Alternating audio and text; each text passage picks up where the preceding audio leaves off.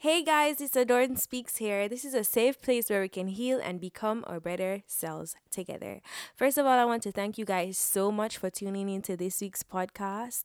I'm excited to be here. I hope you're excited as I am for today's podcast. Um, today we're going to talk about self love. Yes, today's topic is self love.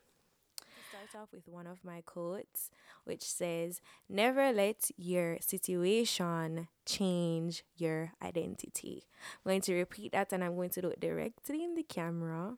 Never let your situation change your identity. And I know many of you are saying, oh, the topic is self love, and the quote is saying, never let your situation change your identity. Like, how, how it mesh, how it, like, how is it connected? Well, when I say never let your situation change your identity, what I'm what I'm trying to say is or what I'm saying is that never let the negativity, never let what your surroundings, right, as in the people around you, change how you think of yourself, nor change your worth, your self worth, right? Let's talk about the different types of love. You have a romantic type of love, right? You have a friendship type of love, you have a family type of love, and you have the love like a godly type of love, the love that God God feels for us, right? And then you have of course self-love, right? Like family love, relationship love, um self-love and godly love, the love that God has for us, is intertwined in self love. It's connected to self love. Because when we have, okay, some of us, I feel like as a child, when you were conceived, right, when you came out of your mother's womb, you have a hundred percent self love, like love for yourself, right? And as you grow into as you mature the situations that you face and the relationships that you experience can either affect your self-love negatively or positively right? Um when you get hurt right by someone someone who you love it can tarnish that self-love that you feel for yourself right?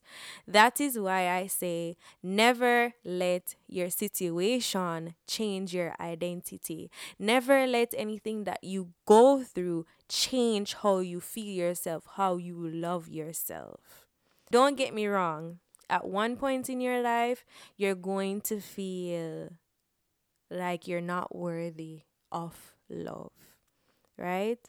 But to do is to get up, brush yourself off, and to reassure yourself, right?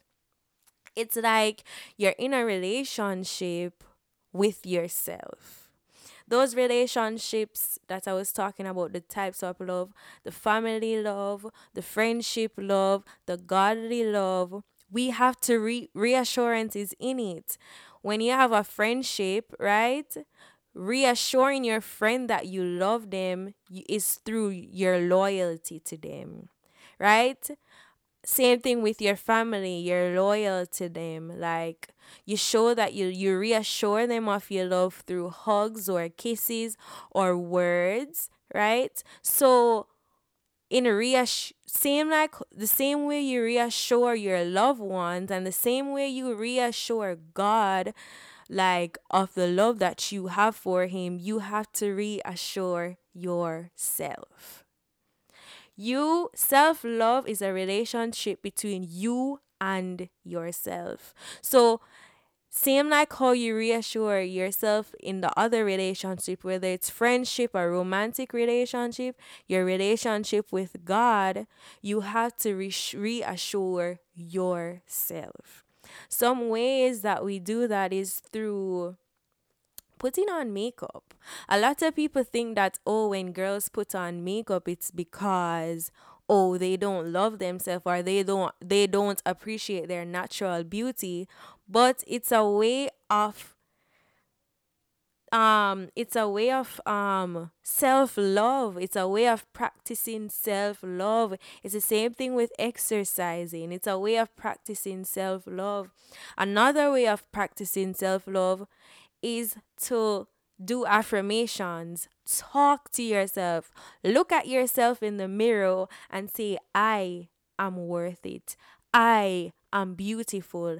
I am worthy of love. I am love and I deserve to be loved. Right? Sometimes someone might say something hurtful to you. Some sometime sometime like a very simple like phrase like can just make that 100% that hundred percent of self love that you're feeling goes all go all the way down to a zero percent. But when that's happening, it's your job to get up, go in front of that mirror, and reassure yourself. It seems like you're in a relationship, as I said before. When you're in a relationship and your partner feels some type of way, you go to them and you talk to them and you reassure them that you love them, right?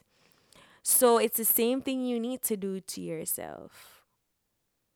When you feel down, right? When you feel like you're not worthy, right? Of love. When you feel unloved, when you're not feeling that self love, reassure yourself. And for those of you out there who have family significant other, family um that you love, right? You need to reassure them also. Right? Try it. I'm going to here's a here's a task for you guys. Write it down. This is your homework.